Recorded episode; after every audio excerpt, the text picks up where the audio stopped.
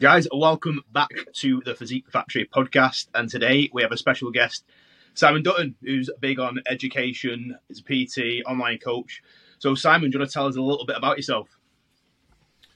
I always hate these questions. I always have a completely different answer every time. It just feels weird to be in Riverside and not be doing my own show. Um, so, yeah, so for people that don't know who I am, um, my name is Simon Dutton. I've been in the industry now close to 12 years um, working and running education for some of the, the biggest names in the fitness industry. Um, done a little bit of online coaching, but I, I think when I um, initially left my last company, my my aim was to kind of I went into online coaching because that's what everyone does, right? And I work now for a gym called Hit PT here in Hong Kong for doing some one to one. And about a year after I'd done it, I realized like my my passion now has devolved, you know, evolved into helping coaches. Um, I I can I can definitely get Mary, mother of three, lawyer with three kids, you know, in, in shape. But I couldn't speak to her on Instagram. But I understand the problems of coaches. I've dealt with the problems of coaches. I've mentored people who have the problems that coaches do, um, which led me to set up what is the 16 week coaching confidence course, which had its first live intake uh, January. It started in January, so we're midway through now, and that's the first time I've taken what I do with coaches and mentor them to get great results online. So I'm actually like helping, you know, expanding sort of my reach because normally only people I mentor are people that are in front of me, either in Hong Kong or when I was in London. That's awesome. I mean, like with with coaching coaches, you're going to get even more results because they've got a wider range of clients, and it's just going to expand that way, isn't it? It's it's one of those things, right? Like I I, I don't I, I want to stay away from the cliche like you know I'm just here to help as many people as possible. I want to help a million people and change their lives. But it's true when you sort of like what what can I help as a one to one coach? Maybe ten clients at a time. If I'm an online coach, I can probably help maybe 50 clients at a time if I want to give a good service.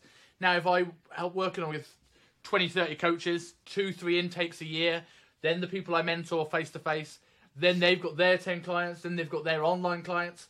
Like the the reach and the scope of that just it just goes far more, and it's something I enjoy more. And I, I I'm known for a very young age. I was a very creative, quite energetic and quite passionate person if I'm directed in the right way. But maybe because I have ADHD, if I'm directed in the wrong way, I just can't apply myself and just feel a little bit shit. Sorry, can I curse on this podcast? You can beat me if not. But um, like curse all you want. I was assu- I was assuming with a Scotsman on the show that I'd be allowed to do it. Um, but like yeah, so I, I just realised that the, I much more enjoy working with coaches now, and I just know I can do a better job of it. Sweet. So when did this like journey all start in the fitness industry? That's a good question. I mean, like I've always been involved in sport in some way. Like since I was about eight years old, I was playing rugby, um, and I think it. But I could say I could say that it's because I went into sport. But in reality, I was a kid that I was only child. I wouldn't say I was particularly lonely, but I, I had I had a track record of probably not necessarily always being the most popular kid at school, feeling unheard, which led to a few confidence issues. And then I, in start of 2000, when I was about 10 years old, I uh, stay, I woke up in the middle of the night, turned on Channel 4, and the Royal Rumble was on, which is obviously this also this Saturday, so that's quite exciting. Um, and I, I saw Triple H for the first time. And I don't know if it's necessarily just purely about the physique, but when I was a kid and I didn't have confidence, you see these these wrestlers who literally captivate an audience. Like eyes are on them. There's cheers. There's everything. And as a kid, when I didn't really understand what wrestling was, I just saw this physique and went, "That's how a man should look. If I look like that, people are going to take me more seriously." And I don't think I, that didn't mean anything at the time at 10 years old, but that sort of thought process lingered. And then when I got into 17, 18, I was like, right, I'm getting straight into the gym. I want to look like Triple H and I suppose I'm still trying to do that to this day. We're all chasing that Triple H physique. It's, it's funny you mention that because I think like you know when I think back to like my past and my childhood and that I think uh, that's somewhat what this is all stemmed from for me as well. I used to be big into WWE and things like that, and uh, yeah, I, I I'd never really realised it at the time, but you wonder if that's like the first kind of like click for you, the first thing that makes you kind of want to achieve that. Um, sadly for me, the thing that really did push me into the gym later on in life was, and this is the most embarrassing thing ever, was fucking Geordie Shore. you never said that before. no, I don't say it very often. Oh, brilliant. but um, I had a girlfriend at the time that liked watching it, and I ended up watching it on a weekly basis. And I was like, huh, okay. And then I split up with her, and I was like, well, these guys were going out pulling all these birds, so I'll go to the gym. Yeah, it works for me. Um, fair to say, it didn't work that well. there's a trend in there's a trend in that though, right? Like, like I mentioned the fact that part of it was me feeling like an outsider and feeling like I'm not listened to and wanting to get sort of a bit more gravitas, I suppose. And you were saying it was like, okay, these guys are Geordie Shore pulling all the birds. Like it, it and this is part of the reason why I, I think I'm I'm so passionate about helping coaches because like they to the general population, coaches come across like the most confident people in the world. When in reality, I would argue there's 10% of people that just like they're the, the jocks of the room, but like 90% of coaches are people that have got into the industry because their own lack of confidence, their own insecurities, why most people join the gym. They've probably got more body dysmorphia than all of their clients because as soon as they start working a gym, they're forever small. Like when I first started working at UP, I was working with Justin McGuire, and if you don't know who that guy is, he's he was 120 kilos shredded.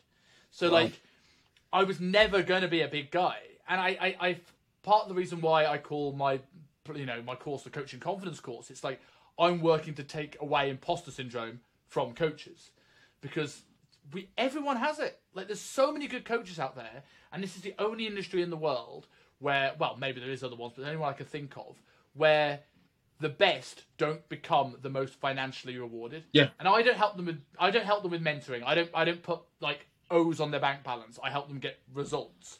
But a lot of the good coaches do not, not do not push themselves or promote themselves anywhere near enough because they don't feel they're good enough. They compare themselves to the the guy on Geordie Shore that's selling his herbal booty and making millions and conning even more people. I think yeah, there's a, there's a lot That's of the not people. the best coaches out there who are really good at selling themselves and marketing, all that side of things. They're the ones who's doing really well. But when we've like done all these courses like Integra, RTS, all that sort of stuff, it's so we're really good coaches, but it's just how to get it out there. Well, like if you and if, and if you look at that, right? Like for for example, if we use Integra as a prime example, Michael is one of the brightest names in the world. And I'm not just I didn't say in the industry, I said in the world. If you put him in any other science realm, he would find his way to swim, right? The guy's unbelievable. And even he is an unknown asset. He's a he's a he has a cult following. You know, he, he, he is like a small like indie movie that everybody loves rather than a mainstream blockbuster. And you look at all those people on the, that course, like like all I all those people, none of them have a huge following, myself included. Paul Standall's probably the closest, and Paul Standall's quite open with the with his confidence issues and he struggles with OCD and things like this. And that isn't doesn't isn't that a telling of the industry? We've got a group of the best coaches in there, and they're not anywhere near the the top fifty personal trainers in terms of audience. Yeah, it is crazy when you think about it like that. There's more knowledge, but obviously less audience to get that to. Exactly. I think the thing as well, like um, I, I, was saying to you, James, like when we went on Integra Labs to begin with, and I seen all the names that were in there, I was like, "Fuck me, we're like we're bottom of the pile here. These guys all know their shit. They all know what they're talking about, like like almost like scared to talk sort of thing." And then you realize as we're going through some of the stuff that like everyone's kind of on the same boat. And like, although these people may appear confident and appear to have knowledge, and don't get me wrong, they definitely do. As soon as they're asked a question by Michael, it's like, eh, eh, eh, I can't remember. It's when you put on the spot, though. Just me. Yeah, yeah, yeah, definitely. I hate you forget, that. You forget you, you forget your mother's name when you put on the spot by Michael. Like, like it's. But what? But that that's a really good point, though, right? Like it's the, one of the big things when I looked at like how do I put across and how do I market the launch of, of this course? I was like, what are the key things that I feel have helped me? I'm going to say manage imposter syndrome. I'm not going to say beat it because I deal with it all the time.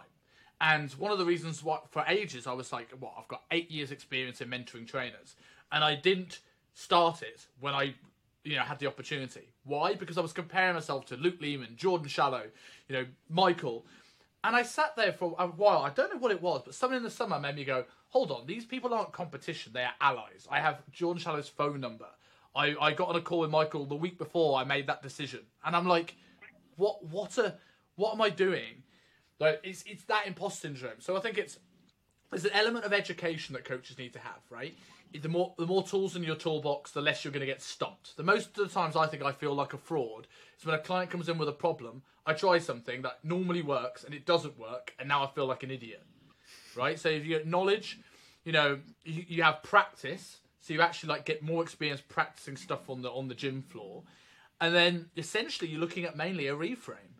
Like the more you can sort of reframe um, how somebody's feeling, and also just just just enough to keep them moving. Like it's the um, rather than thinking that they they need to be as smart as a Jordan Shallow, they just need to be smarter than the client.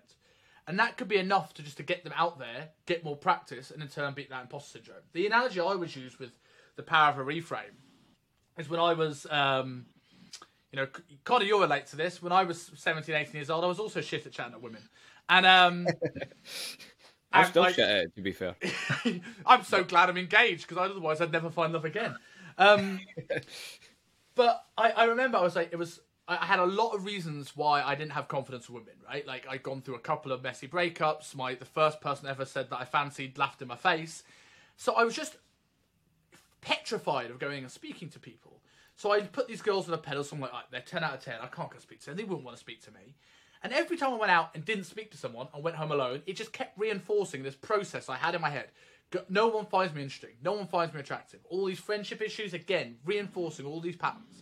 And then I, I, I, I, um, I saw a YouTube video by a dating coach called Johnny Cassell, who I don't think does it anymore, which is such a shame because I really want him on the podcast to, to ask this question and talk about this.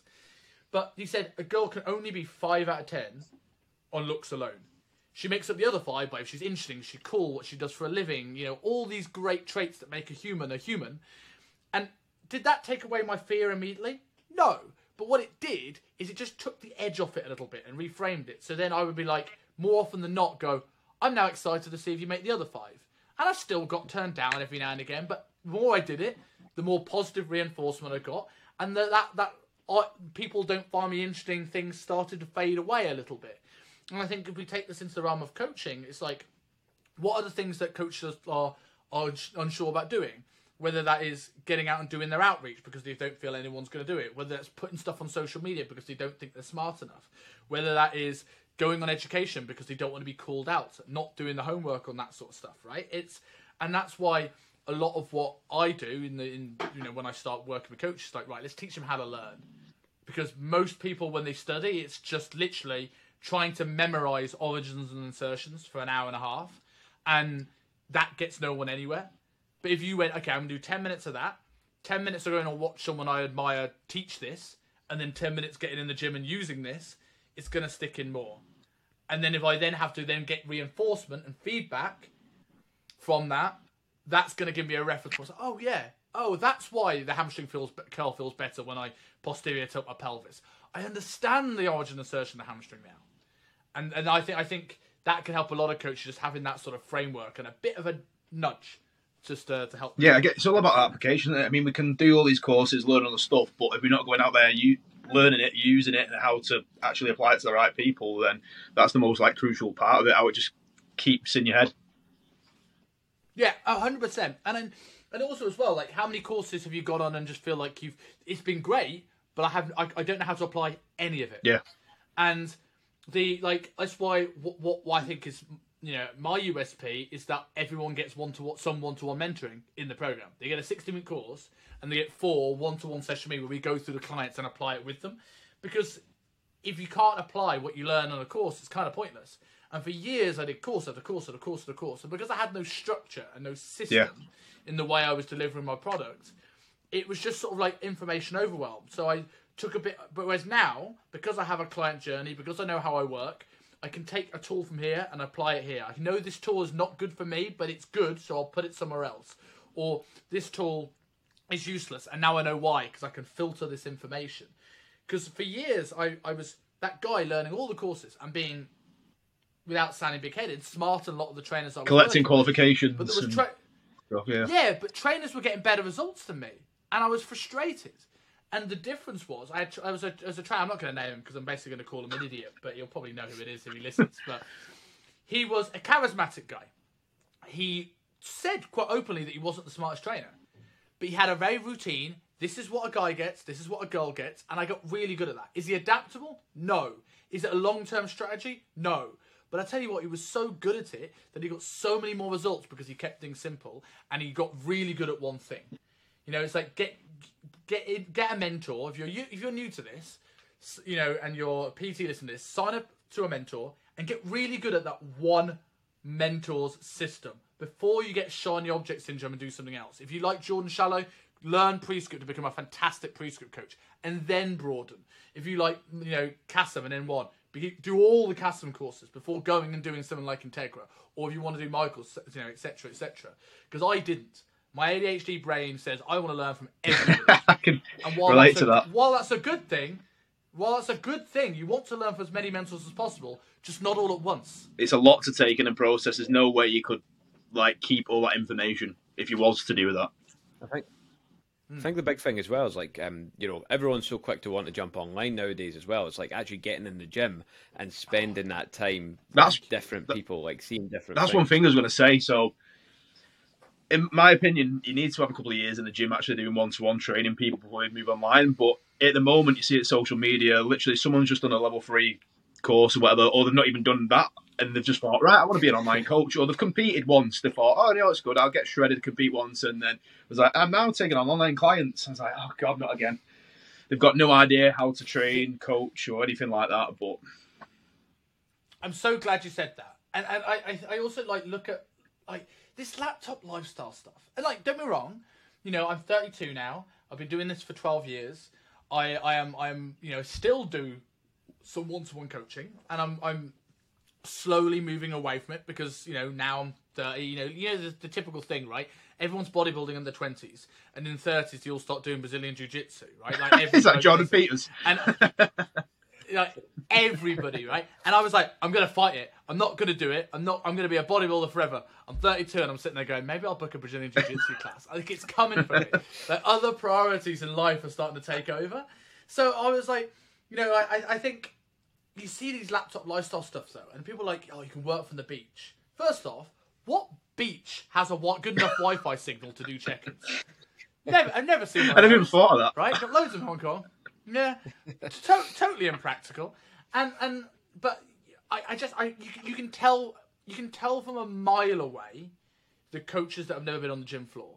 I, I have this real pet hate at the moment on Instagram. I see it so much where people bang down calorie deficit and progressive overload. You just need a calorie deficit. You just need a progressive overload. I'm like, no shit, Sherlock. How are you getting that progressive overload? If someone is throwing weight all over the place and can't control it, that is a useless piece of information.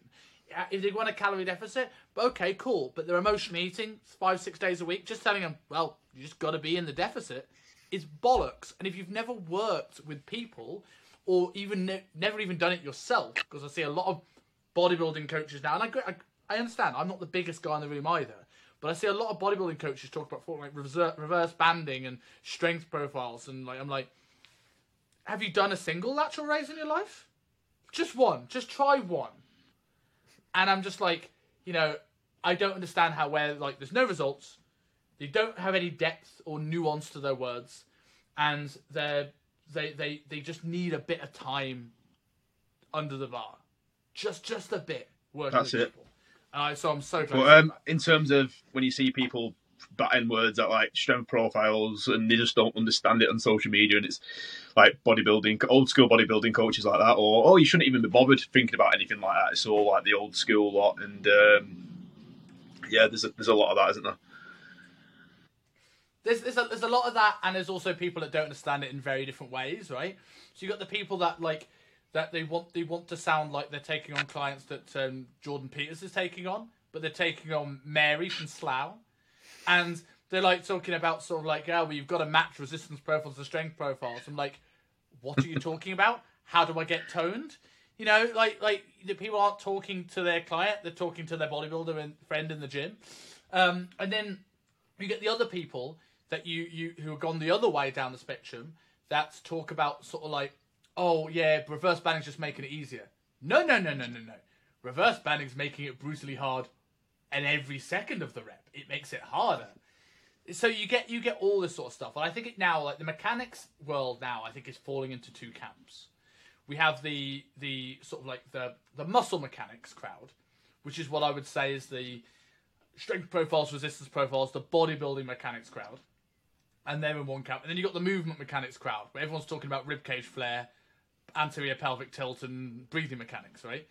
But no, very few people bridge the gap between the two.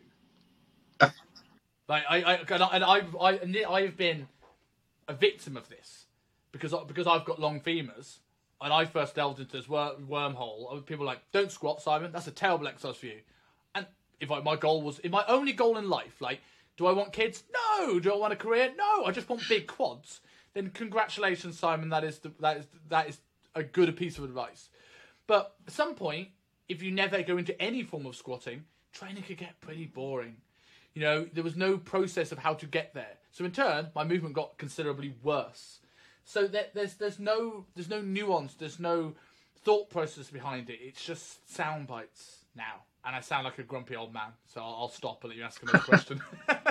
Again, social media sound bites right everywhere. It's all absolutes and sound bites, isn't it? It was like you have to do this to get these results, and then it, there's like camps everywhere. Like a certain bodybuilder says this, and another person says that, mm. and that's all it is tends to go on social media. But that's what you've got to be like that on social media. You need to say something quick to get people's attention, and then once you've got it, then you need to give it a bit more context. But the amount of times that people don't do it, I think Ben Yannis, we had him on the podcast, he does that really well. He says something like a, a really like mm. absolute statement, but then he backs it up with more stuff.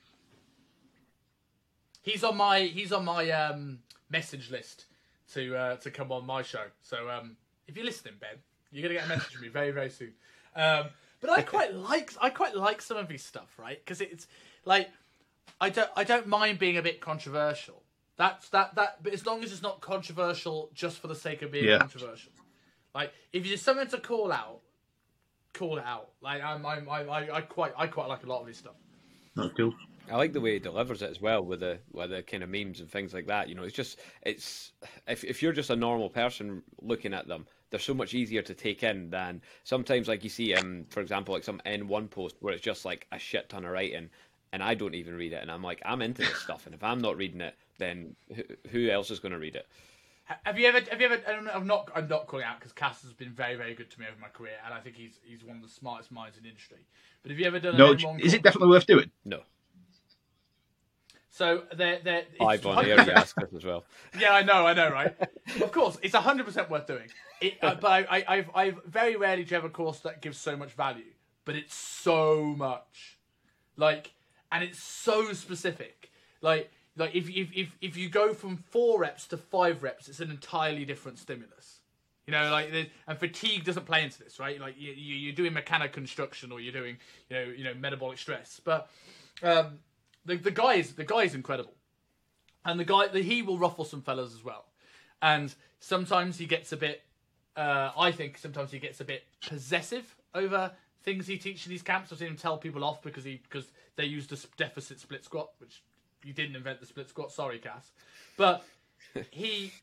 But but also but I also think he's doing it because he want. I do generally think Cass wants the better of the industry, and I do think he's very proud. And um, I and and like when you if you when you chat to the guy, like he, he's the person that if I put a clip up from the podcast, he will always put it. He always accepts a oh, collaboration oh, sweet. post. He doesn't need to do it, right?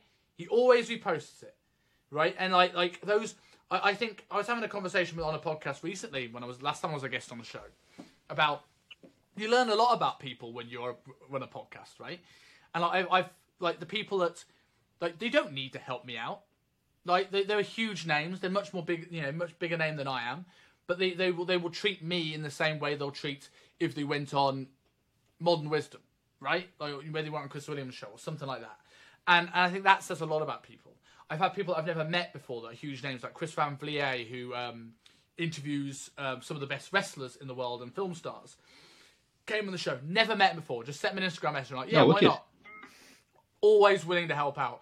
And yet, I've, I've had somebody once this comes on the show that says, cancelled like an hour before the show saying his kid was sick, and then at the time we were supposed to record, he went on Instagram live yeah. with somebody else. So, like, it, it, you learn a lot about people. Like, you learn, like, you realize how much of the industry is smoke and mirrors.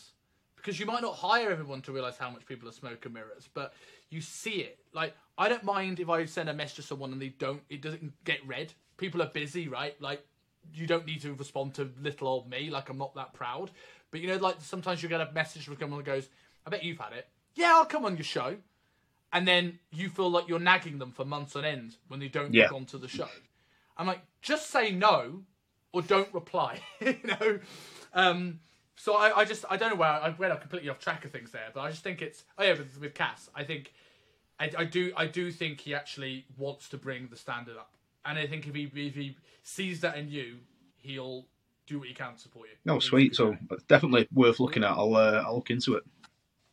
And I t- and I tell you that off air as well, just, just in case. I mean, I've just done. Um, so obviously we're doing like the Integra stuff weekly, aren't we? And then I've just uh, I'm pretty much doing pre-scripts as well. Was that I'm halfway through that, which is alright. It's a, sort of a different approach to things, a different way of looking at things, but it is interesting. I, another person I have a lot of time for is Jordan. Um, he he's another person, and I I. I, I say this to my podcast co-host all the time that where we, we, we almost advertise other people more than we do ourselves on the show. Um, but like Jordan's another one, right? The amount of times I've messaged Jordan and just gone, "Hey man, I need some advice on this. Can I book a console?" He goes, "Yeah, booking a call." Never asked for payment Oh, never anything. Like he's there to now. People listen to this, coaches. Don't assume that all of you can message Jordan Shallow and get a free call.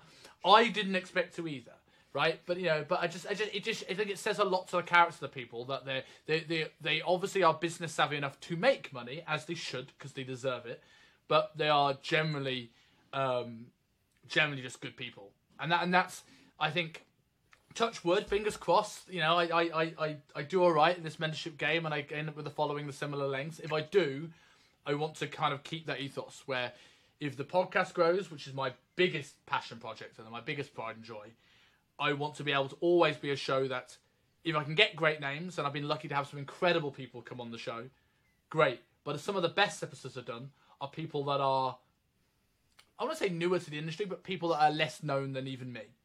And if I can help them, that's that's what that's the most interesting. That's sometimes the most interesting conversations. I think. Yeah, that's cool. It's interesting what you say, obviously, about like these guys want to help the industry, and we were talking earlier about people using terms and throwing things about that maybe they don't fully understand. You know, things like strength profiles, resistance profiles, this and that. But I think, in a sense, like thanks to these guys, it is kind of filtering down. And although maybe people are using it and not understanding it, it's it's getting somewhere. You know, people are starting to open their eyes to it a little bit, and over time, you know, it will it will drip down even further, and you know, eventually, it hopefully will be common knowledge amongst trainers. The quality the quality of the fitness industry and particularly in the west is is going is getting so much better at a very very fast rate um, i think i think asia are a little bit behind but i think that's slowly improving as well with more gyms coming from a lot of expats coming over to these places and starting gyms and i think that's filtering down.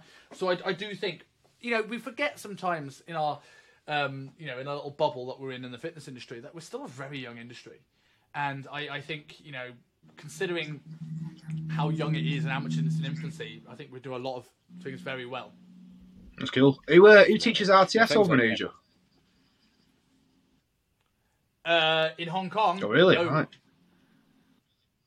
So there's there's a mar- there's a market there's a market for it. If any of you boys want to move over here, um, I'm moving back to the UK in June, um, and I've also only done the Integra courses. I've actually not done RTS uh, level one, level two, so I couldn't Sweet. do it. But um, Benny runs it in what he's in Malaysia, isn't he? I don't know. I don't Yeah, know. what- Maybe. What's his name again? Um, Ben, yeah, Benny Price. Yeah, yeah, he uh, he runs it in um, Malaysia, as far as I know. Um, another one we're hoping to get in the podcast, but um, still waiting to hear back. He's one we're nagging. there, there was um uh, the the Jay Hawley who runs the education for ATP, another gym here in Hong Kong. Uh, he's now moved to Singapore, but he was looking to do it. So I don't know. I think there's a couple of people have done RTS within that gym, but I don't. I don't know if they're they're, they're in, in talks to do it. It'd be good. I'd love. I'd love for one to, to open up here. I think. I think it's necessary. Um, you know, we're we're looking at doing some educational courses with the gym I work at now because there's just there's very little of it, which either means there is no market for it, and everyone just wants to put posts with their booty bands on Instagram, and I'm an idiot for thinking they want education, or it means there is a gap in this market. And and clean health are coming in a month or so, so there is obviously enough people to fill out a clean health seminar and warrant getting them over from Australia. So we'll see. Cool. Yeah, I wanted to ask you about uh, your programming, Simon. Um, I heard from a um, solid source that you're very particular with your programming, um, and it's a real strong point of yours. Um, you can probably guess what that source is, um, or who that source is, should I say? But Would that um, be Jack? Uh, yeah, yeah, he, he, had nothing but positive things to say. Um, I'll say, again, I'll say that on the air. I'll tell you the truth off here. Um, um, going into the programming, like where would you start with a client? What's the first thing? Like, break it down for us. What's the first thing you would look at when you've got a new client, um, particularly online as well? Because obviously it's easier when you're in person, in a sense. But what, what would be the first thing you'd look at? I think going into the online stuff, I'll go directly into your question about programming as a whole in a second. But I do think on the online stuff, I do think templates get a really bad rap. I think the least personal thing you can do for a client is to start a program with a blank piece of paper. And I think that's the reason why a lot of coaches get really overwhelmed with program design because they have nowhere to start. Like it's just, a, and they just start with, and they always start writing exercises, right? Always. So you have this. How many exercises are there in the world? Millions. You could probably make one tomorrow if you wanted to. Like, like that's so much overwhelm to do. So I think with online, I did trial for a while, trying to get assessment videos and like work around that. And you realise that I like people will send you progress pictures in their underwear quite happily, but to send you a video of them doing a split squat is a challenge. So, like it's it is more about getting a baseline. Um, so I think essentially when I when I work with people online, depending on where where they're at and how much experience they are, I will look at how experienced they are uh, how many years they're in the gym? Assume they're more beginner than they say they are. And I probably start most people either on a, if they're completely beginner, like a full body GBC style program. Everyone does it. And, you know, some people like to give it a bad rap. But the reason why some of the most successful personal training companies in the world use GBC and in turn everyone else started using GBC on the, as a byproduct is because it works for people who aren't going to the gym as often, are brand new, need some frequency, need some like repetition in some main lifts, right? Yeah, well, FLF used it a lot and took it from those. And it's just if someone's only going to the gym like two, three times a week, you want to cram as much like volume frequency into that as possible, don't you? Ex- exactly. Uh, or if they're a little bit more advanced, I might do um, something that I learned from Luke Leaman called a backloaded structural balance program. So we maybe work on some of the length tension discrepancies in the earlier parts of the workout and then have your big compound lifts a little bit lighter at the end. So you can then just focus on almost use them as almost a skill based lift. So you can spend a bit of time in the bottom ranges and then over time you start to bring those uh, main lifts towards the start of the workout and then that becomes now your traditional sort of hypertrophy strength training workout but when it comes to program design like when it comes to how I, how I build them I have I have something I teach called my program design pillars and I, the reason why I like this is because I think people don't know where to start with program design. They're starting, okay, which handle should I use on that pull down? Right, that's so far down the list of priorities when you're making a program, it's insane. So I like, what is the what is the decision I can make right now that will make every other decision easier? So the first thing I will look at is periodization. A lot of trainers say, is it do you need to periodize for gen general population? Because they will have random holidays. Their goals will change. They'll cancel sessions. And I think absolutely yes, you do. I think your periodization model is not perfect with a Gen Pop, and it's going to be a bit flawed, and you're going to alter it along the way. But periodization does a couple of things. It lets the client in on where this is going long term, which gives them more confidence in you. Right? It gets more buy-in from the client, where they know where you're going to be in 12 weeks, where you're going to be in six months, what happens when the diet's over but it also means you have a starting point for reps. So if I say I'm going to choose a linear periodization model because I work with beginners and that tends to work quite well because higher repetition when they don't know how to generate some intensity. And as they start to learn how to train, you increase the intensity, lower the overall volume, right? That works well for beginners. Undulating models tend to work well for intermediates. Um, and then I've got something called step loading, but not the traditional step loading in reps um, that I use for hypertrophy. So I choose that periodization model. Let's say it's linear. Now, because of that, I know my reps are going to start around probably somewhere between 10 to 15, right? Girls on the higher end, guys on the slightly lower end, right? Now, because of that, now I've chosen those repetitions. My sets, my reps, so my sets, my tempo, my rest is easy. I'm not going to do three minute rests with a set of 12. I'm not going to do a 4 2 1 0 tempo with a set of 12 unless my client says they want to be in the gym three hours a day. So I'm not going to do six sets of 15. So all those decisions are now easier. So now I've got I've got I've got those things in place. Then I will look at my main movement categories, and there were ma- like generally this is this is how I think about program design um, with beginners. I have eight main movement categories, which if you're doing a full body GBC is your A's and your B series in your first two workouts.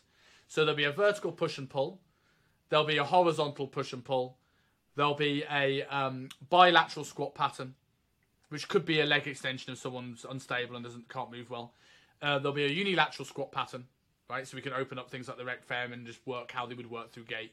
There'll be a hip extension exercise, and there'll be a knee flexion exercise because I think knee flexion is one of the most notoriously undervalued uh, movement patterns in the world because the the hamstrings have a great ability to stabilize both the hip and the knee, something that a lot of people struggle with. So there'll be my eight patterns. So let's say let's say I did uh, a vertical pull in A1, then I'm probably going to do a you know a, a, squat pattern in A2, right? And then whatever I don't do will be the other two in the, the the second workout, and I just have it like that. That becomes super easy. I have a couple of optional ones I, if, if I, they don't have target areas, which would be like an anti-rotation, anti-extension exercise, just so I can work on little the little things I know that are going to become problems when it gets heavy. If I can sort those issues out now, it becomes easier for me later down the line. But so once I've got those eight movement patterns in, I look at target areas and remedial work. So either remedial work, it's the stuff that's going to be the little weak links in the chain that I can help, you know, that helps me in phase two and phase three, or it's the areas that the client says, I want the biggest arms in the world. I don't care about balance. I want insanely big arms. Cool. We're going to do that. Or um, I'll, I'll look at what is their weakest link in terms of their overall balance of their physique. So if any of you have seen a picture of my back, right, my back is quite overdeveloped. My triceps are quite crap. So my my, my um, triceps make my back look smaller. My back does not make my triceps look bigger. So if I put the most muscle on my more muscle on my triceps than anywhere else, that would make me look like I've gained way more muscle than I actually have because it would bring the overall balance up. So I will look at those muscle groups, and that's where I sort of work in my sort of C series and D series. And then where possible, I will try and hide like, like combine the two by hiding remedial work within their target areas. So if I've got a client who has got really, te- and we can get into the topic of improving posture and what I think about that in a second. But like, let's say we've got somebody we want to improve their ability to have shoulder extension. We want to try and open up the chest we want to get them to length and range of the bicep. People often get a bit, you know, niggly. So if I want to sort that, and they also want big arms, I can do an incline bicep curl. If I want to get into lower traps but they have no overhead range, I could go a prone Y raise. So that still works the delts. They're still getting shoulders and arms, but they're also getting shoulders and arms, which contributes to the little small stuff that I want to work at the same time. Um, and then once I've, once I've got that, that's pretty much the program. And then my last two pillars are going to be uh, exercise progression, which is a really complex topic and not as easy as people first think when they get into the industry. That this is a progression. That's one thing I'm really looking into myself at the moment. Different. You can look at pretty much every variable in the gym, and then try and progress it. Like things like even joint forces. Like there's, there's so many things you can look at to progress, and I've never even really looked at it that way before. You know, you know when you like you learn something and then you learn this as a topic that all of a sudden makes you realize everything you've learned is a sack of shit. Progressions and regressions are that topic for me. So, like, when you start off, you get this is your progression. Okay, cool. So then you can open up the wormhole in your direction and go, there's joint forces, there's internal moment arms, external force, external stability, internal stability. You can go all down these nitty gritty things of things you can progress, lever lengths, etc., etc. But then you can go down another wormhole What's a progression and which is a regression? A barbell hip thrust or an incline hyper? It depends. there we go. They're different. They're different, right? So, and, and like I put a post about this yesterday, right? Is and people would assume I, you know, I had one of my coach of confidence guys do a case study. Went, I went to a stat from a seated dumbbell press to a standing overhead military press, right? Because that'll be a progression. Okay, if your goal is stability and controlling ribcage and pelvis, you could argue, you could make a great case for that being a progression. But if your goal is hypertrophy, that's a shit. That's it. That's it. It's just a goal, isn't it? Because you've taken st- you've taken stability away. They can't you better watch much what you're force. saying here. James got a lot. Oh of yeah, so on I put on was like I, I just so I had to Oh, sort of make me. it weren't an absolute statement. It was so I see people doing this like kneeling pull down thing, and I was like, there's a lot better things to do for that because you're losing a lot of stability. You can't lift as much load than what you would be if you braced into a pad or even like braced into a bent. Yeah, that's it. And then same Yeah. with like a barbell overhead press. So I said, just do it seated, and you'll be able to lift more, increase force production, so on. And then loads of people didn't like it. It was like, what do you mean you can't load an overhead press? And I was like, you can to a certain extent, but not as much as you can do some doing something seated, which is more stable. And they just didn't understand the the concept of it. Well, another thing you also got to think of, right? We've all heard the thing at the moment, like the the latest soundbite in the hypertrophy research. If you go within five reps of failure, that's the that's the most important thing. You can do it with six reps, or you can do it with fifty reps, as long as you're within five reps of failure. Okay, I, I don't argue with this. First thing, how many people know what five rep, one to five reps? That's a big number, that isn't it? People are That is a big number away saying- from it. yeah. Well, how many people go, oh, yeah, I've got one left in the tank and the rep hasn't Hmm. started to slow down? Right, cool. You're nowhere near. But also, I would argue for the goal is hypertrophy, we are talking five reps away from muscular failure. Not technical failure, muscular failure. So, in that example, let's use a squat. Let's use a squat as an example. You could load a squat, maybe more than a hack squat. But if you can't take it to that threshold safely, is it a better exercise for that goal? And thi- and this is the thing because when I first was taught the exercise mechanics RTS sort of stuff by people obviously was second and third hand. I'm not teaching this. When I learnt this originally, it wasn't from Michael, right? Like I'm not you know tarnishing his knowledge because it, it's second to none. But like I, was told not to squat. But like depends on the goal. So what happens when my goal changed? Now, me getting into a deep squat, there's other muscles there that help me be more stable, get out of pain, eliminate back pain, teach me to brace. Now you can you can obviously regress that term again, exercises to more stable ways of learning how to brace, but you want to integrate that eventually. So like regressions of regressions are such a complicated topic because it's so goal dependent, it's so individual dependent. Um, there's so many things that come into play here that I think it's I, I think it's a fun topic. But most people they talk about progression regressions and they are taking people on to build muscle and they don't know. So many coaches don't know the three drivers of hypertrophy. So many coaches don't know how fat is lost in a cellular level. Now, do you need to know how fat is lost at a cellular level? No. You can put someone on a calorie deficit and you can be really good at talking to them and that's you'd be a great coach. But don't you think you should? It's like my, I could give my surgeon an instruction manual to take out one of my kidneys, right? He probably doesn't need to know what the rest of the body does, right, to do a to do a right job. But I'd really like it if he did. And this is the thing with Oh, personal cool. trainers now.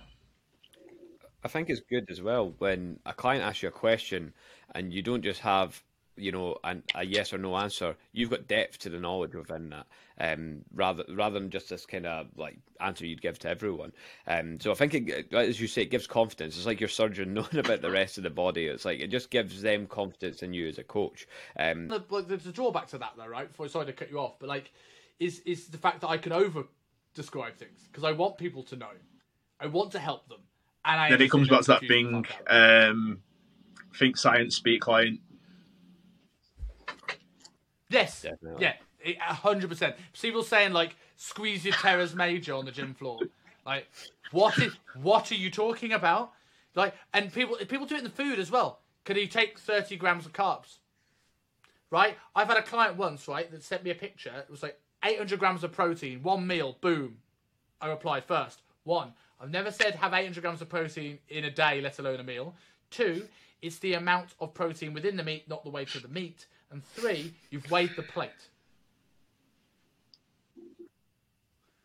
So like, if I if I if I just said to him take 30 grams of carbs, is he gonna know what to do? Not a chance. Speaking food. Yeah, and go, going back to just like the progression to regression thing as well. Um, you know, I think RTS do this really, really well with the exercise continuum. That's like mm. awesome. Like I, I, I, refer back to that quite often actually, and that's a good way of like really looking at that and breaking it down because it is such a complex subject, and it gives you that framework. Like you said, like you've got your kind of pillars that you work around. Having some sort of framework to go by has just got to be, um, yeah, it's paramount to success in, in programming. I would say. I still use a, like like a, a general progression thing where I start people, but it's progressions based off stability. And I know then if I wanted to change the parameters, like progressions based off hypertrophy, that could all be jumbled up. But I use a stability based progression system to sort of kind of go, right, where are you probably going to sit on this? And then I can tailor that to the goal. But it gives me a starting point. But no more than that. It's not my what I go phase to phase. Where um where would you say is the best place to go learn more about programming? I, I, can tell obviously from what you said, you've obviously you know you you've learned a lot about programming. Where would you um where would you say the best place for someone who's new to this to kind of approach it? Me? No, I'm joking. There's always um, got to be a plug. I'm well, exactly. I'm always biased, right? Because I teach people programming. Um, no. Um, oh, there's, it's there's so many ways to program, right? It depends. It depends who you resonate with. That like, and that's the big thing, right? I made the joke about me, but if you come on this podcast and go, "Oh, I quite like that, Simon," I, I, a lot of his stuff made sense. Then maybe it is me. But if you might, you might go onto the show and go, "God, that Simon's a loudmouth prick." Then I am not the person for you. Um, people I've learned from a lot. Um, Luke Leaman, um, generally one of the smartest people in the world.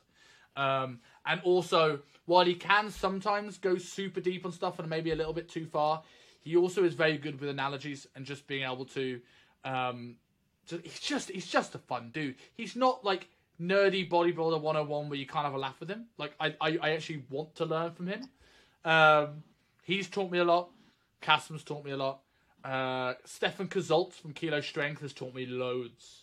That's very Poliquin. It's very strength stuff. But I tell you what, if you want a starting course to give you sort of like a few sort of like guidelines, like I'm a very big fan when you're learning something, learn the rules and then learn how to break those rules. Stephane Cazeault teaches you the rules.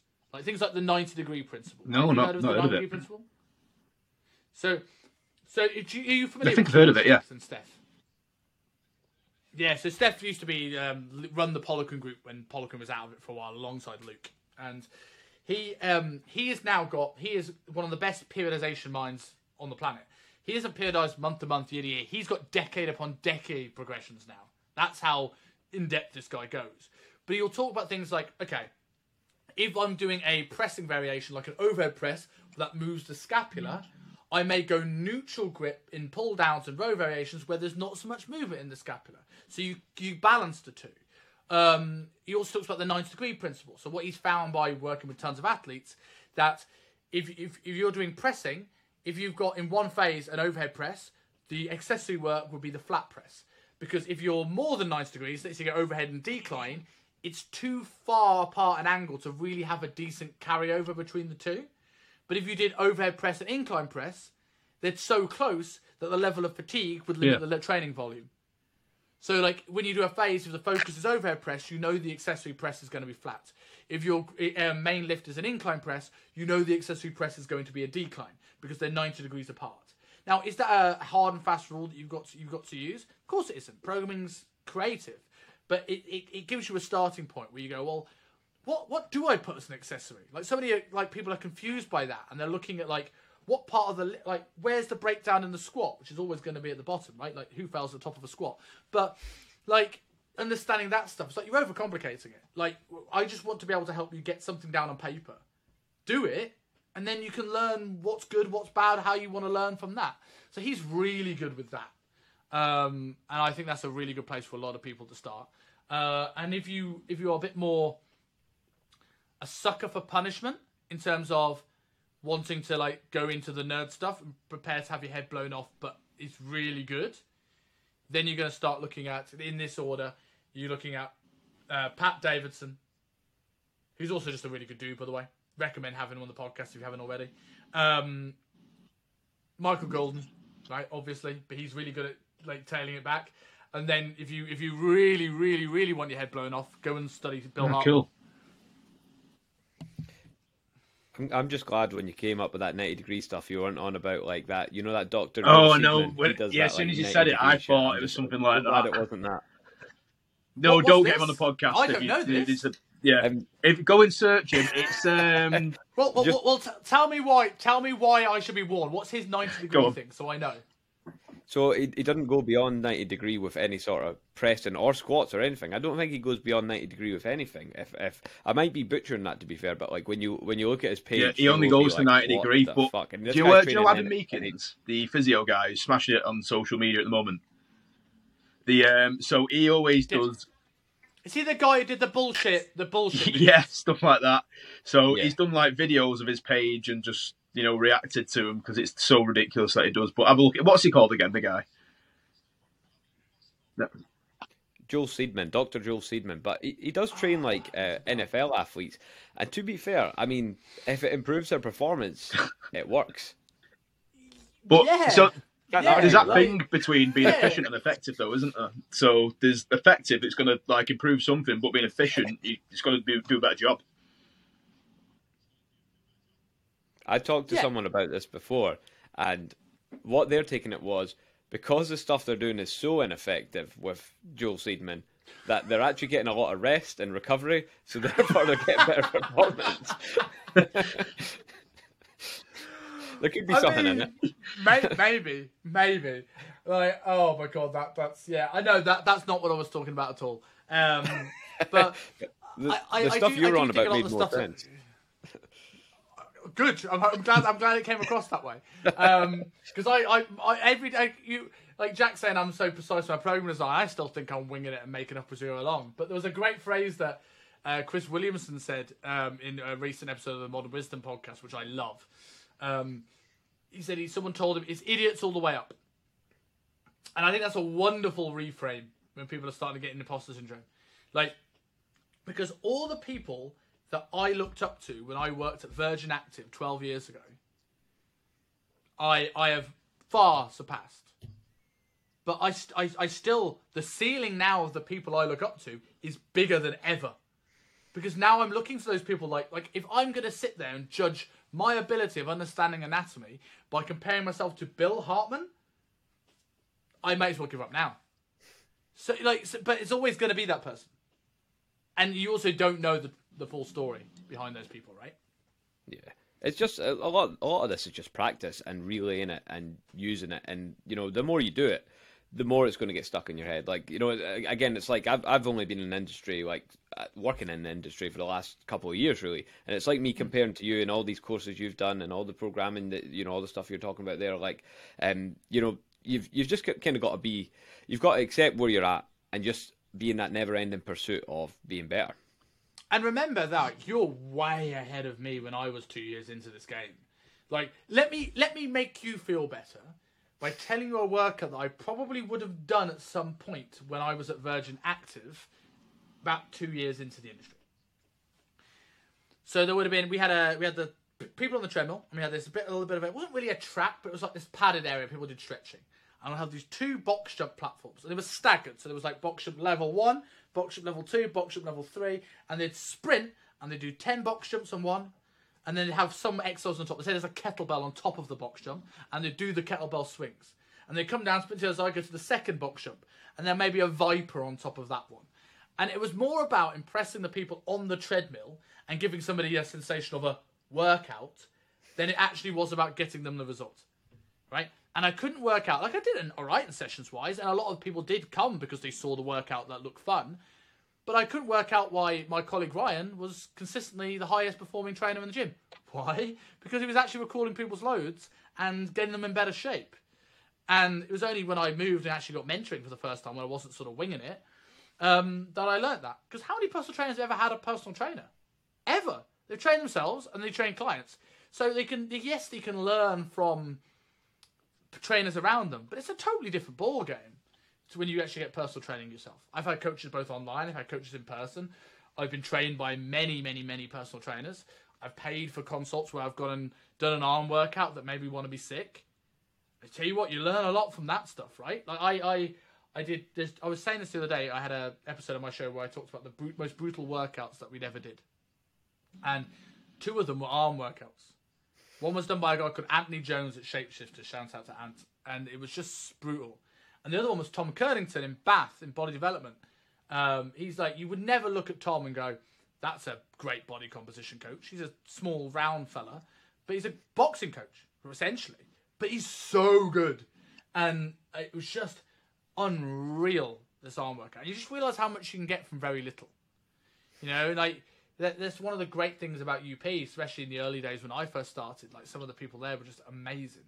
I remember when one guy came in and said he could deadlift 300 kilos to a guy called Eddie Baruta, and Eddie Baruta is a very stern Bulgarian trainer, and he made him cry with wow. one plate on a leg extension. right, like like like you learn very quickly what good personal training is. So you were way ahead of me when I was two years in the industry by a country mile, right? That's it. Um, so we've taken up enough of your time, and I know it's getting close to ten o'clock there, and I know for me that is getting close to bedtime. so we'll um, we'll we'll we'll cut it short at that. But um, do you just want to say a little bit about like this mentoring program you're running? Give yourself a wee plug. We'll we'll we'll let you promote yourself. I appreciate it. I appreciate it. Um, yeah. So I'm going to plug something else first because this is the thing I actually want to grow. I'm going to plug my podcast because I will definitely plug yeah. yours in return. Um, the Self Made Podcast is where, if you want to hear my unfiltered views on everything, mainly fitness, but about once every other month, I probably do something off topic from aliens to UFOs to feminism and the works. Um, but that is my pride and joy. So you can find it at the Self Made Podcast. You can find it on Instagram. You can find it on YouTube under me, Simon Kingsley Dutton. And then the course uh, there's two ways if you want to uh, look at education uh, from me. I run uh, something called the 16 week coaching confidence course, uh, which is 16 weeks of uh, twice a week live lectures going over everything from training, nutrition, the gut, hormones, psychology, adherence, everything. And unlike a lot of courses, we have four one to one calls with me. So we'll literally go through every single one of your clients. If you're there struggling, we'll work together to get those results with you. So it's not just you'll learn information, know how to apply it. I will help you get better results. That's the aim of this course. Um, and I run two, maybe three intakes of this a year. And then if you guys want a more of a lower ticket, like a teaser to what we do, I am currently building some um, self-paced courses with HIT Personal Training, which aren't available yet, but will be within the next month. So Follow me on at Kingsley Dutton on Instagram. You will know when those go up, and they'll be the stuff you can do before the next uh, confidence intake. Perfect. Well, thank you very much for coming on, Simon. It's been a pleasure having you. Um, and thank you everyone for listening. Appreciate it. We'll have to say we'll have to we'll have to do a we'll have to do an away